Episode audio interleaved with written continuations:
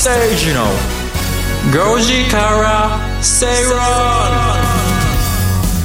4月27日水曜日。時刻は5時を回りました。こんにちは吉崎誠二です。水曜パートナーの新山千春です。水曜アシスタントの新宮志保です。そしてこの番組のリサーチを担当してくれます向井さやさんです。よろしくお願いします。お願いします。よろしくお願いします。吉崎誠二の5時から正論5時制。水曜日はビジネストレンドやライフスタイルの話題を中心に番組を聞いてためになる情報をお届けしていきます。今週もよろしくお願いします。よろしくお願いしますちょっと今週もですね時の人が来てますからね、時の方が最終時の方がね。特に先週の水曜日の夜、見ましたね番組からの YouTube チャンネルという嬉ことしいです。でちなみに今夜もね配信なんですよ、えー。18時からなん皆さん。かこの番組にその宣伝のために来てません、はい、あ違う違う違うんでしたっけ番組じゃない。番組じゃない。なんか映画をまあまだ風切りの映画がある俳優さんみたいな感じで すいません。できたらご時世水曜日でも何か突っ込んだことを聞きたいというリクエスト吉崎さんあるということなんですね。まだ言宮部さんに聞いてみたいってないこと何かないのかなみたいな。言ってないこと。なんかないかなみたいな。なんですかね、あでもこうコメントとかでちょっと来てて気になったのは、うん。マッチングアプリをしなきゃいけないほどモテなかったんですか？そうそうなんですよ。本当その辺もまた今夜の18時から配信するのでもうすごいいろんな質問あのそれはステマなんですかとか。あステマ。だなそう言われてそれマッチングアプリをこう流行らすための流行らすためのその大々的な広告塔なんじゃないかみたいなとか事務所が組んでるんじゃないかとかその辺の真相もぜひ18時からジャールームで。うん。あもしかしたらそうかもしれないっていうことですどうだろう全部はねその YouTube で配信してるんです。ステマなのかそれともねマッチングアプリしなきゃいけないほどモテなかったのかとか全部語ってます。宮本さん気になりますね。このこの番組5時50分に終わります、18時から YouTube 配信ってことは？そうですね。10分ちょっとトイレ行っていただいてその後に、えーそうねですか。休憩した後にそのままチアルームぜひ見ていただけたら。いいですね、はいと18時18チハルームチェックということでなるほ私たちも YouTube で資格をね情報がゲットできる。その辺はおいおい、はい、出していただければ。飲んでるんじゃないんですかその頃には。今日の18時。今日今日はは18時は仕事してるんですけどうはい、その後は飲みますね。あ素敵。今日何を飲む予定です今日は暑いので、い。ね生ビールが1本目が美味しそうですね吉崎さん。そうですね。僕はもう最近禁酒中なのであんまり飲んでませんがどここあれ？なん だろういいんですか？バラしちゃっても。うんでます。いやきうん今日今日も多分ちょっとだけ飲むと思うんですけどあでも今日ほどほどにしようかなと思ってます。まあげ溜まってる原稿もう月末って結構原稿の締め切りそうですまあ、月末でもありますし今週末からは大型連休あそうですね。ねゴールデンウィークも近づいているといううんそうですよねゴールデンウィークね確かにね。はい、今日はそんな話題もね、うん。えー水曜5時制では取り上げていこうと、はい。思っています、えー皆さんからの番組参加もお待ちしております。番組ブログからメッセージをお送りいただけます、えー番組のツイッターも動いております。アットマーク RN アンダーバー5時制ハッシュタグ5時制をつけてつぶやきをいただきましたら私たちも見ておりますので番組の中でも拾ってまいりたいと思っております。ぜひ皆さんもご参加ください。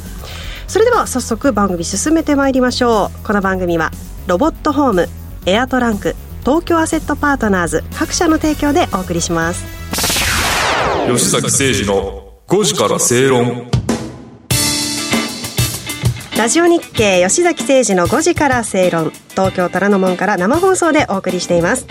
最初のコーナーはトレンドピックアップ。ビジネスライフスタイルで今話題になっているトピックを取り上げていきます。それでは番組が今回取り上げるトピック向井さんから紹介していただきましょう。まず一つ目はこちらです。はい。一つ目がコンポストって知ってますか、はい。皆さんコンポストって言葉で何かピンときますかね？うーん。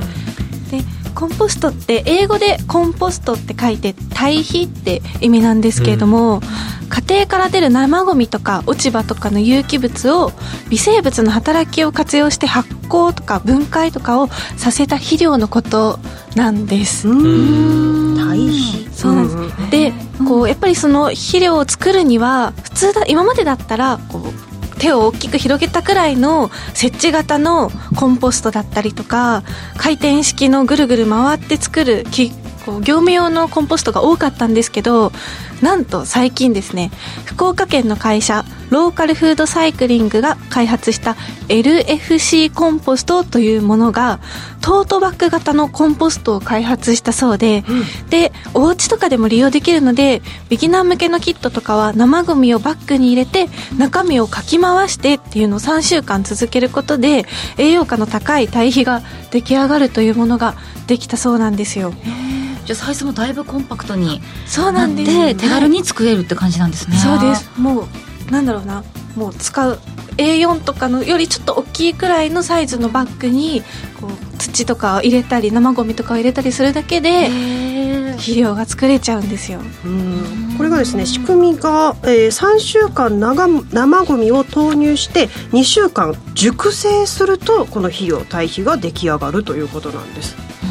これ匂いとかは漏れないんですか？それがトートバッグにチャックがついてるので、うん、チャックを閉めていただければ大丈夫でもう開けた時の匂いがと思ったらかき回せば匂いがちょっと軽減するそうなんですよ。かき回す時は匂わないんですか？あかき回す時は匂うんですけどかき回すと匂いが少し収まる、うん、そうなんです。なんか逆なイメージですけどね。かき上げたらもっとこう匂いがねイメージありますけど逆に収まるんですか、そうなんです。それで改善されるそうで。でやっぱり生ゴミってどうしても出てお家とかでもちょっと匂いとか気になったりすると思うんですけど、うん、こういうふうにこうコンポスト使うことで生ゴミを再生できますし軽減できますし、なんといってもそう生ゴミを入れるためのビニール袋とかももういらなくなる。削減されるんですよ。うそうか。はい。これが実際に数字としても現れているということなんですね。はいそうなんです。で日本の家庭から廃棄される生ゴミっていうのが大体年間で約1000万トン。多いですよね。でこれのえっと、9割が焼却されて CO2 排出するんですけどこのトートバッグは1年間1つ使うと約20キロの生ゴミ削減して、うん、で全部全部合わせると986トンの生ゴミも削減することができるんですよ。これが去年1年間の数字と。はい。そうです。で今利用してる方は約3万人ほどいらっしゃるのでガーガーデニング始めたいっていう新山さんとかシングさんとか。はい。始めたいです。ね。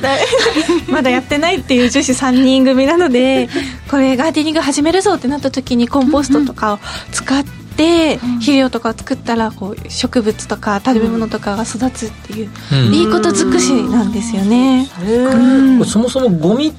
生ゴミってなんかあの、まあ、普通最近の新しいマンション新しい、まあ、ショットマグがあるマンションってなんかディスポーザーみたいなのがあって、ね、そこに入れてこうぐじゅってこう回すと、あのねあのそれが流れていくじゃん、はい、粉砕されて流れていくじゃないですか、はい、ああいうのってメンテナンスもすごい大変みたいなんだけど、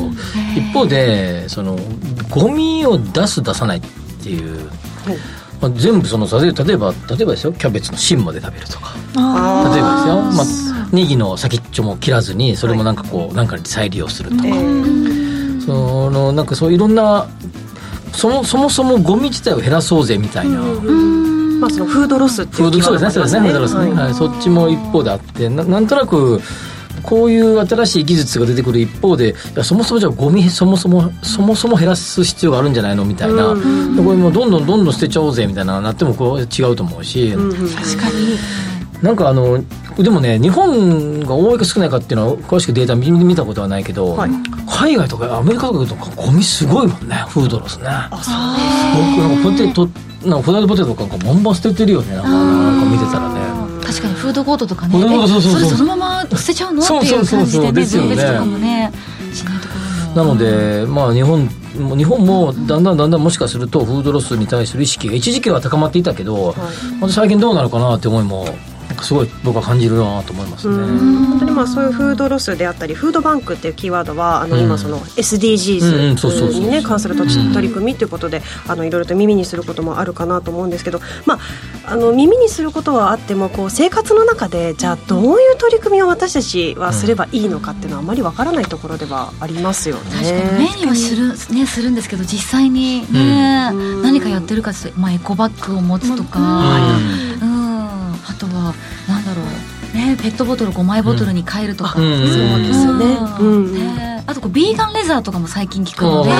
そうですね。レザーレザーね。そのね。レザー。レザー。革？そうなんですよ、はい、それもこうビーガンとかだと、うん、こう雨の時とかもこうちょっとささっと拭いていいし環境にも優しいし、うん、動物にも優しいっていうので私そのくらいしかまだやってないかもしれないですけど、うん、なんかね、本当にまあこういった小さなね取り組み、はい、一つ一つが積み重ねがっていうところはねあるかもしれませんけれども、あの先ほどやはりこのゴミの焼却時にあのまあ排出されてしまっているというその CO2 の削減っていうのもこのトートバッグ型のコンポストで、えっとまあ、ちょっとかなっているところがあると。そうなんです。で、えっと、CO2 の削減っていうところで、えっと、これを利用すると2万世帯が43時間エアコンを使用した量を減らせるってこと にもつながるっていう。2万世帯が？43時間エアコンを使用した量を削減できるっていう1年間使うとですね、うん、ことで43時間2万世帯が。うん。皆さん想像つきますか？今すごいポカンポカンポカンって。ありますけれども、まあ、だから寒い日にほぼ2日間暖房を使用するのをやめた止めたってぐらいってことですよね、2万人の方がやめたっていう。2万世帯ですから、はい、まあ、それはちょっと大きなことかなというふうに難しいね。このゴミをなんか僕結構家のゴミを毎朝捨てていくって朝起きたら必ず捨てるって決めてて、うん、ゴミステーションにゴミステーションっていうかマンションのゴミのとこ持っていくんですけど、はい、ああ今日もこんなにいっぱいゴミがあったなというふうに思うので。でもさあのそのためにいろんなものを使わないようにしようとか節約しようとかって思う一方で、うんはい、そうしそうすればするほどみんながすると経済的に周りが悪くなるでしょ？うなかなか難しいよね。難しい、ね、経済ってこういうところをはらんでますからね。どちらにしろ、電子こうある程度大量に消費することによって経済が回ることは事実、うん、一方でそうするとゴミが出てくると、はい、ゴミが極力少ないくする中で例えばあのさあの肉のトレーとかをやめるとかさ。ででもそう言って言うんだけどトレー作ってる業者さん商売上がったりじゃんとかなんですね。まあ難しい問題ですね。なくそうと思うとそういったところがね問題も出てくるということで。今このご紹介したこのコンポストなんですが、えー、ご紹介しているように3週間生ゴミを投入して2週間熟成したらこの肥料が出来上がる。でさらにここにあのキットがあの中には季節の種もついているので野菜なんかもできるという、はい、のご紹介でございました、はい、それでは続いてのキーワード参りましょう。続いては。続いてはですねマッチングアプリです。いいですねこれまた恋の話ですか？またかいって感じなんですけれども、宮尾さんやっぱりマッチングアプリっていうと今、うん、笑いが起きたようにやっぱり恋愛とかを想像するじゃないですか、うん、でもやっぱり恋愛だけじゃなくて今って本当にいろんなマッチングアプリができているので、それを2つほどご紹介させていただきます、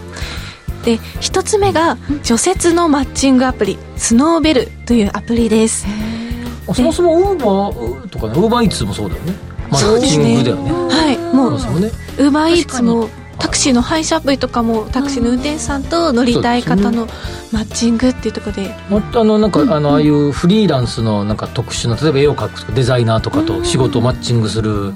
えー、サイトとかもあるよね。ありますね、うん、でもこの除雪マッチングアプリってすごいねそうなんですよ、ご紹介させていただきますね。これがこう雪国とかでご高齢の方ってやっぱり大量の雪処理するの難しいじゃないですか、うん、そういった方とと除雪で成果報酬型の収入を得たいっていう例えば若者とか体力が有り余ってる方とかがオンライン上でマッチングするというアプリです、うん、でこういった除雪市場とかを最適化することを目的として開発されて去年の1月にリリースしたそうです、でこちらが三井住友海上の物損賠償とか損害保険の導入によって安心してサービスが利用できるので例えばこう除雪とかで事故とかが起きてしまっちゃったりとかそういったことも防げるっていうところで社会問題の解決にもつながる素晴らしいアプリでございます、はい、これちなみに今利用者の方どのくらいいるんですか？今利用者が4000人前後これまでダウンロードしているみたいです。はい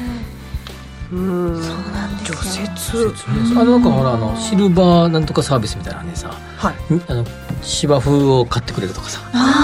剪定してくれるとかさ、ああいうマッチングアプリもあるよね、こういうのまあ自分でその手手にある程度のスキルを持って技術を持っていてそれをこう生かすようなやつっていうのは次々に出てくるんでしょうねなんか最近美容師さんも聞きますね。美容師さんねフリーのこう美容師さんと空いてる美容室とそのマッチしてっていうのとか聞いたりとか、あスポーツジムもそう？よパーソナルジムもパーソナルジムの箱だけがあって箱っていうかそのスペースだけがあってそう使えるとかマッチングとか。なるほど。あとねえっとあと何だっけな。あ何を言うと忘れました これいっぱいありますよねいっぱいありますよね、はい、パターンね、うんあと採用者さんを募る社長飯っていうアプリがあったりとかあそうですねはいはいはい、社長さんがその面接の時だけじゃなくって本当にこう素でね思ってることだったりを気軽にこううん食事をしながらこう知れるっていう社長飯っていうアプリがあるんですっておちおちご飯食べられないですねご飯食べに行きましょうかって言ってご飯食べに行く飲みに行くって言ったら実はそれ面接だったりするちょっと緊張し緊張してるね常に警戒していかなきゃいけないですね誘われた時は常に警戒 いろんなのありますあねりますよ本当にね、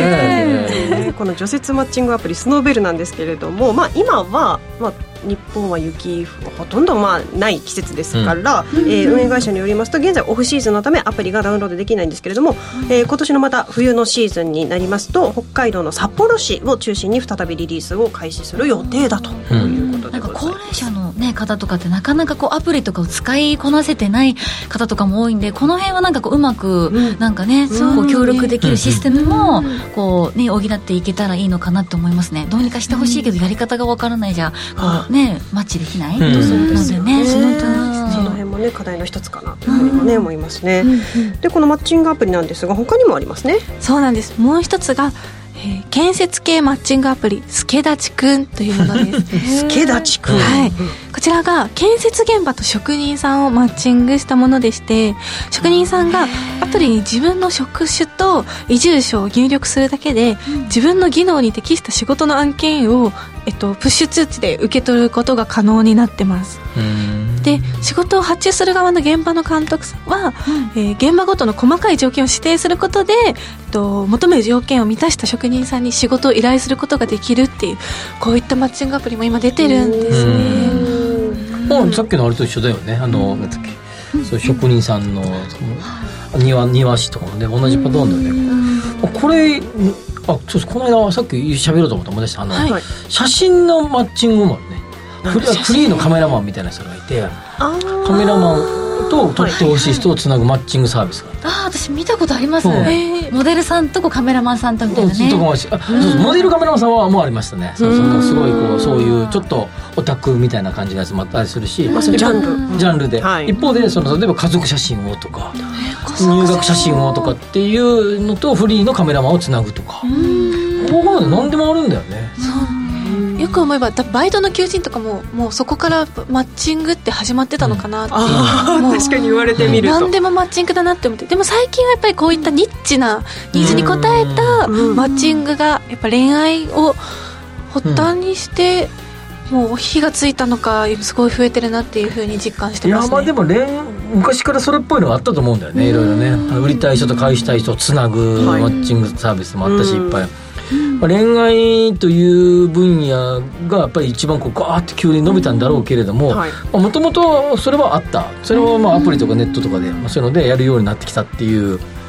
ことだと思うんですけど、うん。どうですかね新山さん。アプリにマッチングといえば今にマッチングって検索すれば新山って言 うんです。けどいやいやいやいやもちろんそうなんです。新山千春マッチング。アプリなんかもうセットみたいにそうなっちゃってるんですけどね、はい。でもこういうこうね皆さんがこう使いやすいうん。アプリが増えたりとか、うん。そこでこうねちゃんとこう細かい条件とかも指定して、うん。自分がなりたいこう職業とこうマッチできたりとか、うん。効率いいなと思いますね、うん。そうそうですね。そうですね。ん。時間も短縮になって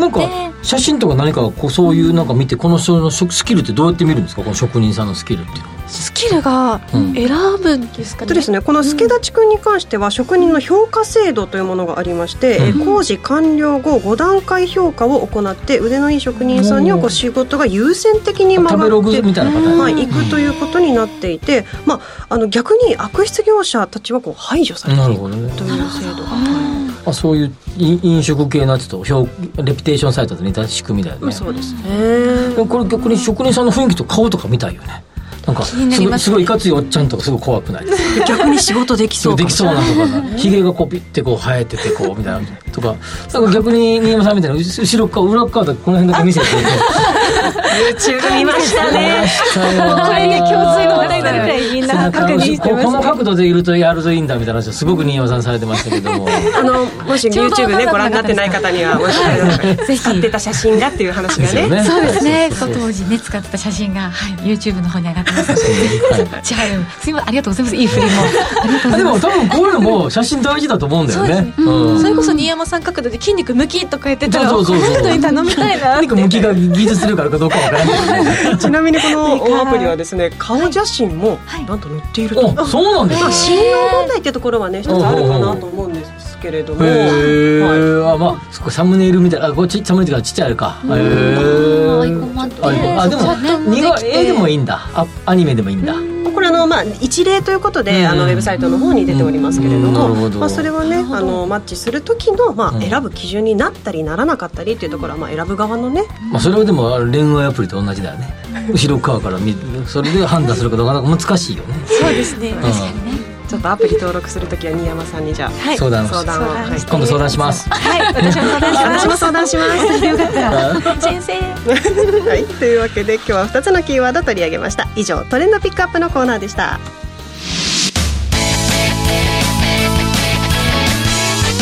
吉崎誠二の5時から正論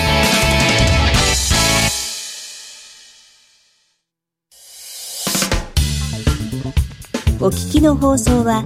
ラジオ日経です。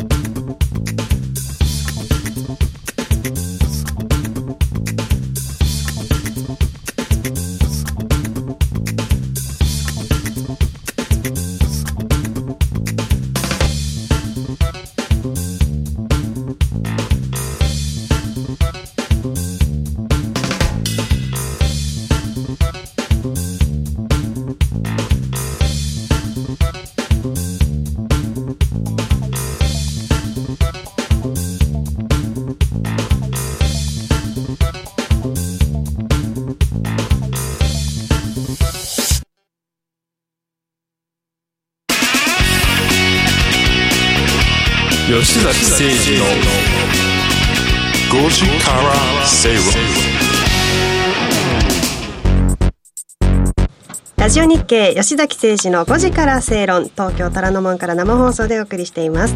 続いてはリートスタディのコーナーです。不動産投資を身近なものとして考えていきましょうというコーナーです。吉崎さん先週はまあちょっとこう分類でこう分けたこの J リートいろいろとご紹介いただきましたね、はい、はい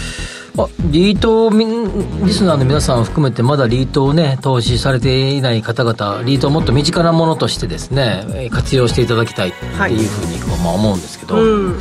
まあ、資産形成の一部としてね活用していただきたいなと思うんですけど今日、えー、リート投資、まあ、リートに買うに際してのですね一つのあの指針となるですね、はい、数字。これ、まあ、いろんな数字があるんですけどあの、まあ、例えば利回りとか価格とか、はい、いろんな数字があるんだけどその中の一つのナブ倍率っていう話を今日はしようかなと。ナブ倍率。NAV ですね、はい、ネネットアセットバリューの倍率ね。これどういうものなんですか？これはですね、えーとまあ、あの株式投資をされている方にとっては一番身近なあ株式投資に分かりやすく言うと PBR っていう指標がありますけどプライスブックバリューレシオですけど、うん、これとまあ同じ考え方で、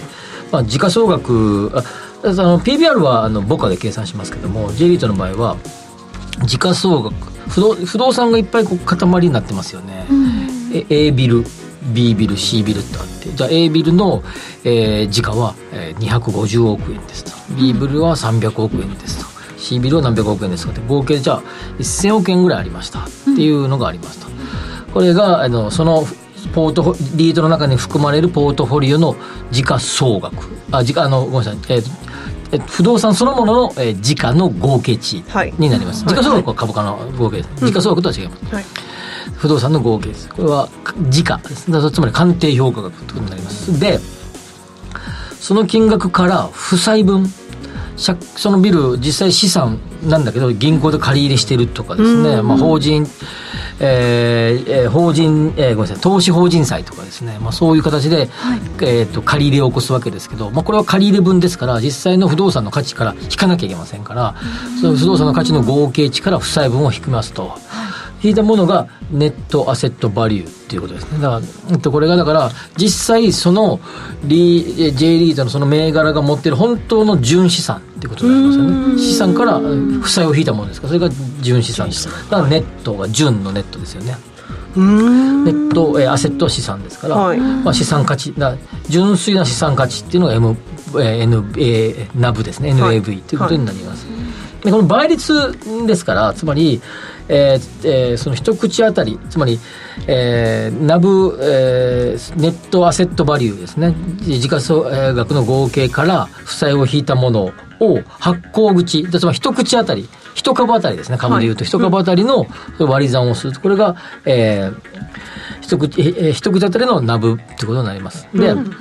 そそれを実際の現在の価格で割り割ると、現在例えばそのリートが20万円のリートですよ。一、はい、一口。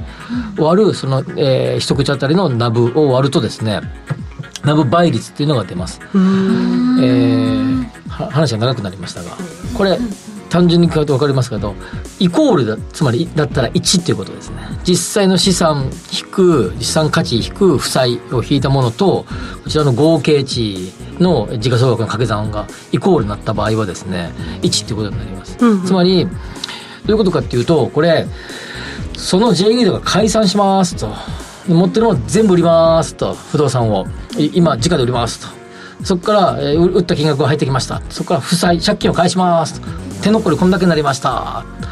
で投資投資人が、えー、何百人いました。全員で割りましょう、っていう額と割り算してじゃあ1人当たりいくらねって割りました。っていう額と一口当たりの投資価格がイコールになるってことですのでこれがナブ倍率が1ということになります、はい、つまり1を下回ると分かりますかね。1を下回ると、えー、不動産を売ってそれぞればらまいてもですね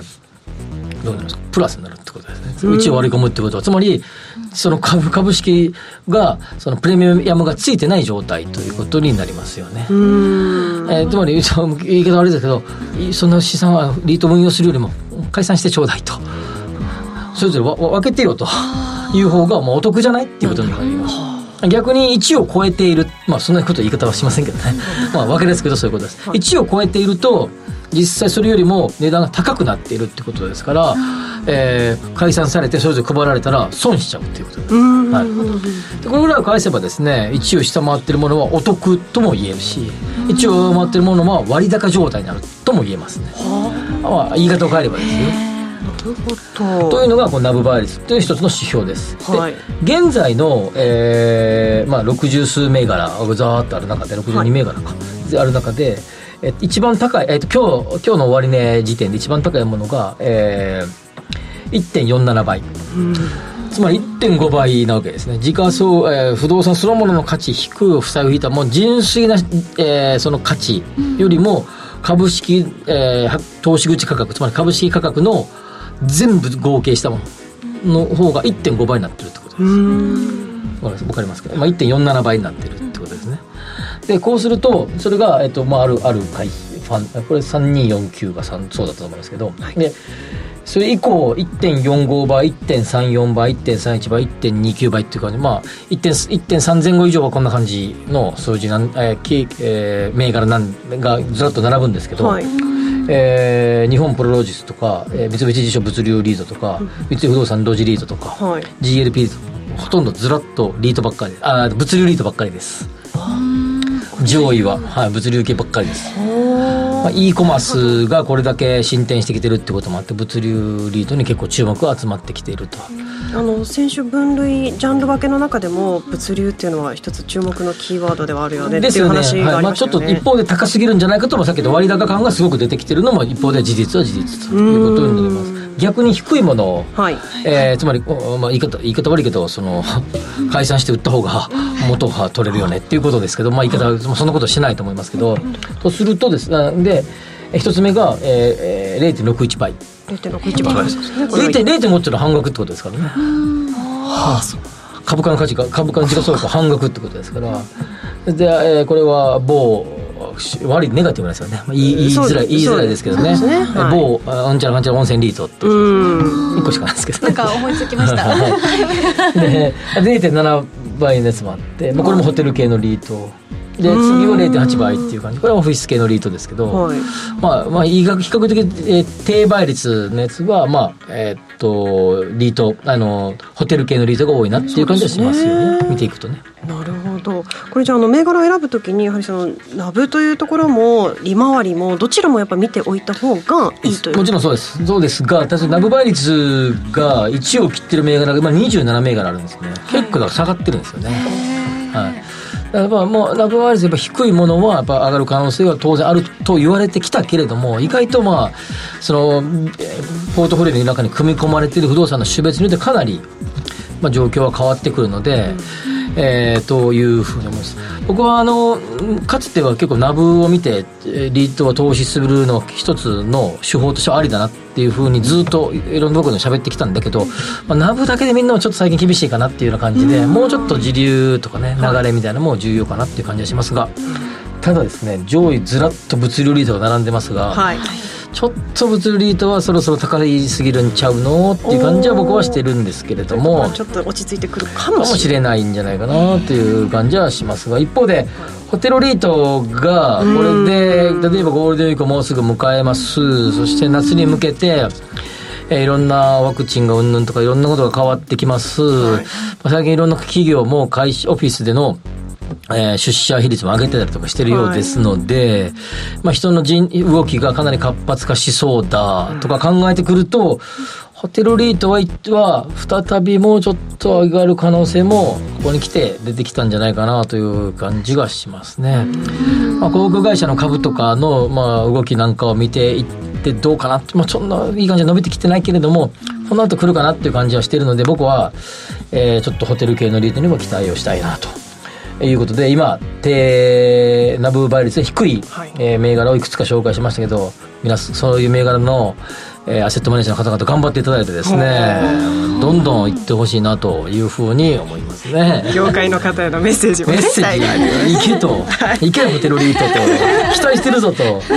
僕ねホテルでなんかねあの、い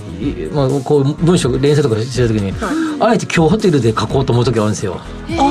気分を変えて。それはまあご自宅で書くのとまた違う。まあ、まあ普段自宅で書いてませんけど。失礼しましたごめんなさい。あの普段 オフィスで書くオフィスで書い飛行機の上とかもね。飛行機の上とかそうそうそう、ね気分を変えて書いて言ってましたもんね。はい、でホテルで結構書くことも昔はしてたんですけどよくまあ最近はねこういうご時世言ってませんけど、ホテルってやっぱ静かでいい空間じゃないですか。まあそういうものに対して皆さんがねある程度お金を使うようななってほしいなと思うしホテルリート復活大きく期待っていう感じで行こうって感じがしますね。今日のリートスタディはナブ倍率キーワードにご紹介いただきました。以上リートスタディのコーナーでした。吉崎誠二の5時から正論 Accurate Communication Time 500お聞きの放送はラジオ日経です。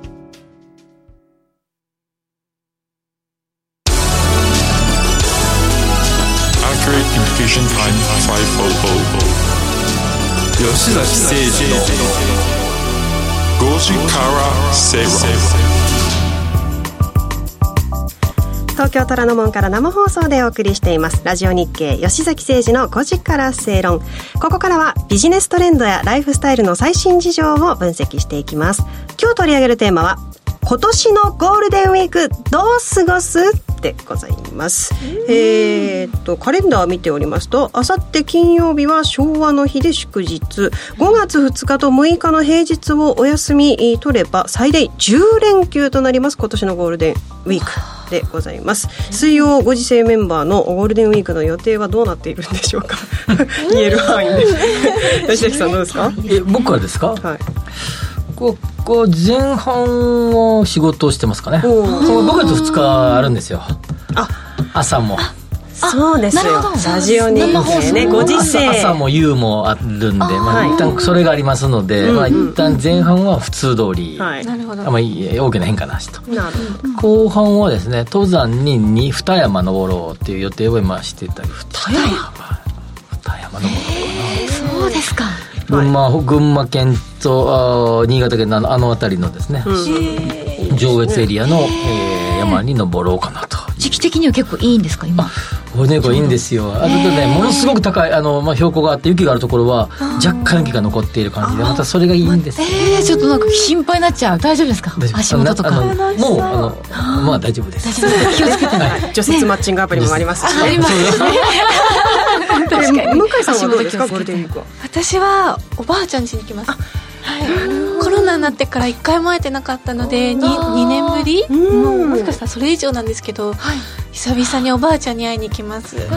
おばあちゃんにご時世ってやってるのよってね、ぜひラジオの話を伝えて。ちょっとでも向井さんにもっと面白い回答が欲しかったよね。なんかねな何を求めてるのママッチングアプリ使いますとかひたすら使いますとかかった、ね、ひたすらマッチングアプリひたすらマッチングアプリ助か。ります。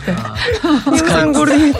ク私ですか？もうマッチングアプリはやんないですよもうやんないです。もうだって出会えたんだから。ここから出会ったらおかしいでしょって感じですよそうです。もう本当解散してますからひたすらマッチングアプリやってやるのです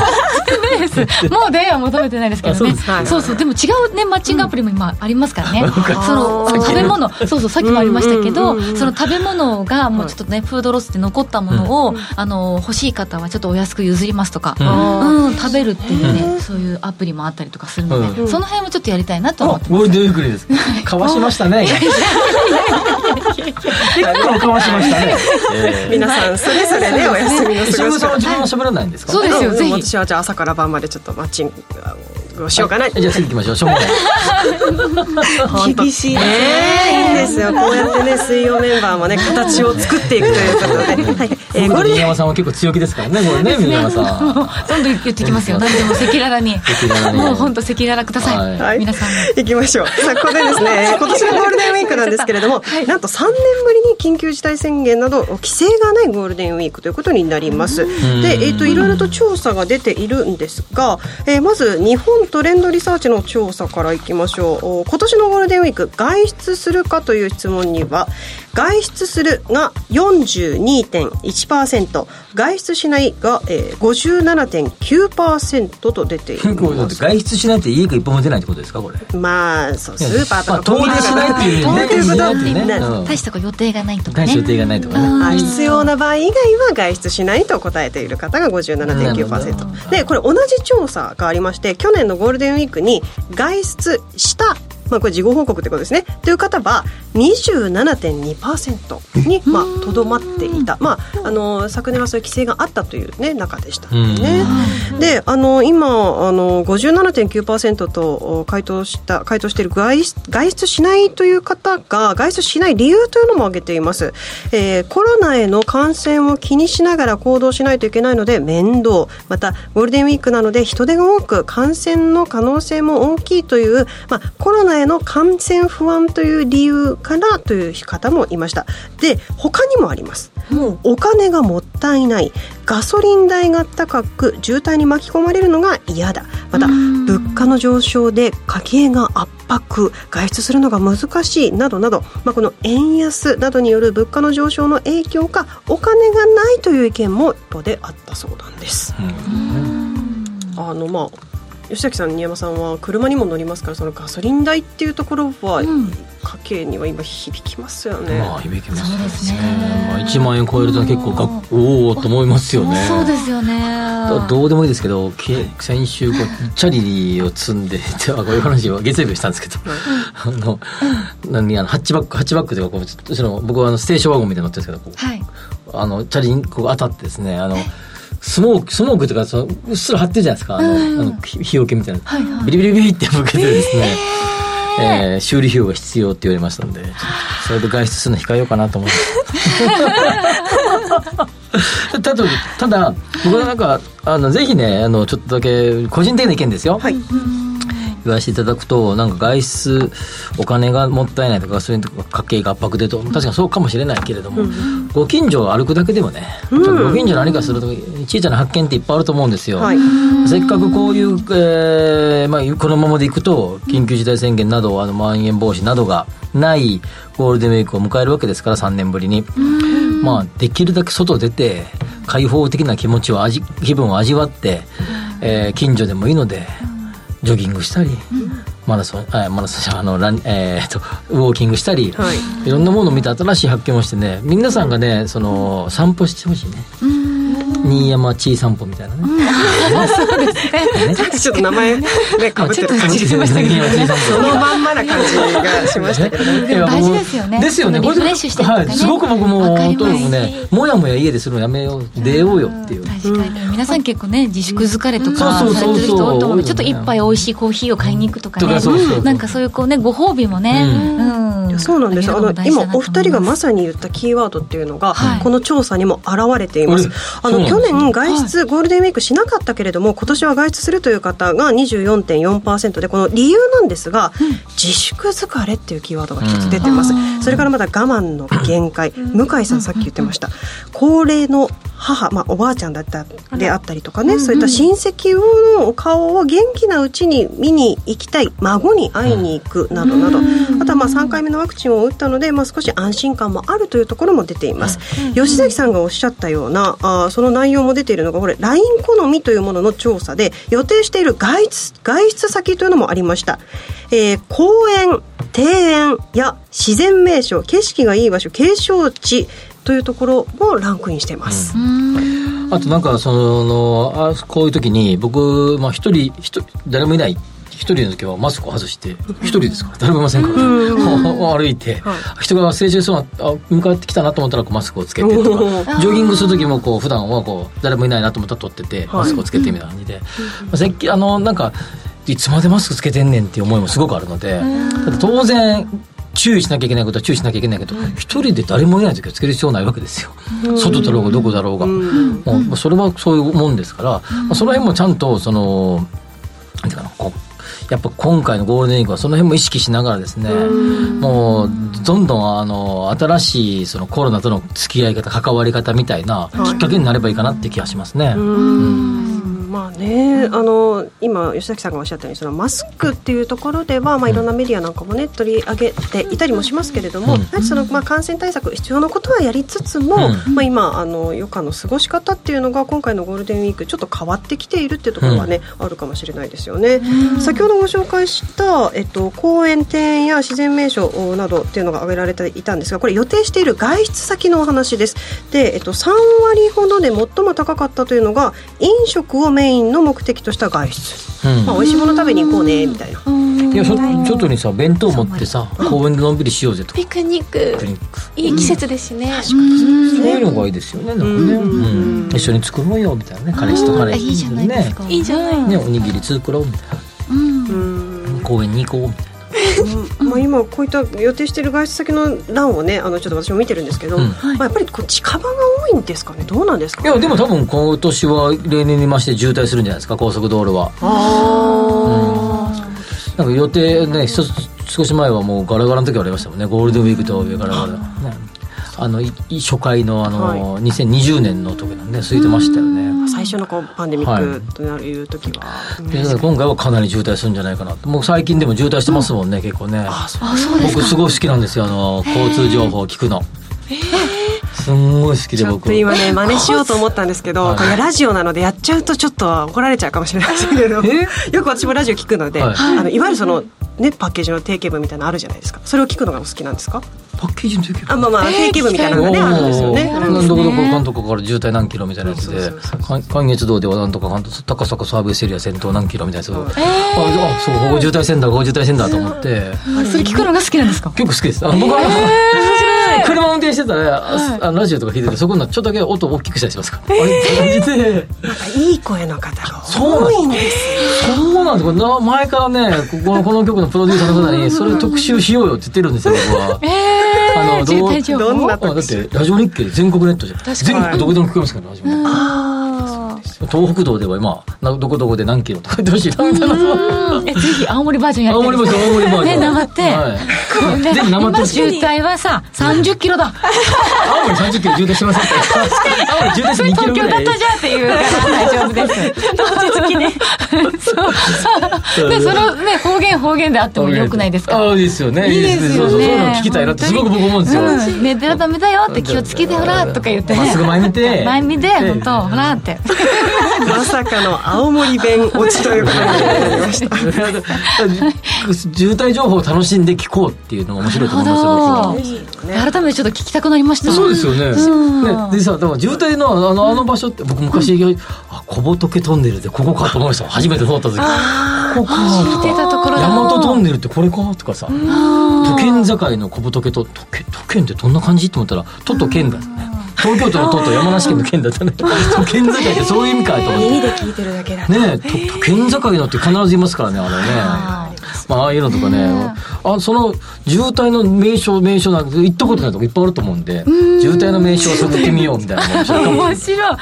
新しい発見ありそうですね。ゴールデンウィークは皆さんどんな予定で過ごすでしょうか、えーぜひ楽しいゴールデンウィークお過ごしください。ませ月曜日はご時世放送があります。水曜日のこの時間は身近なお金に関する話題やヒットが期待される新商品などトレンドやビジネスの流行など週替わりでウォッチしています。どうぞお楽しみに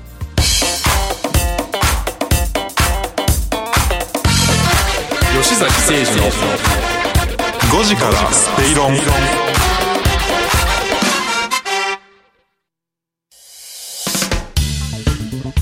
お聞きの放送はラジオ日経です。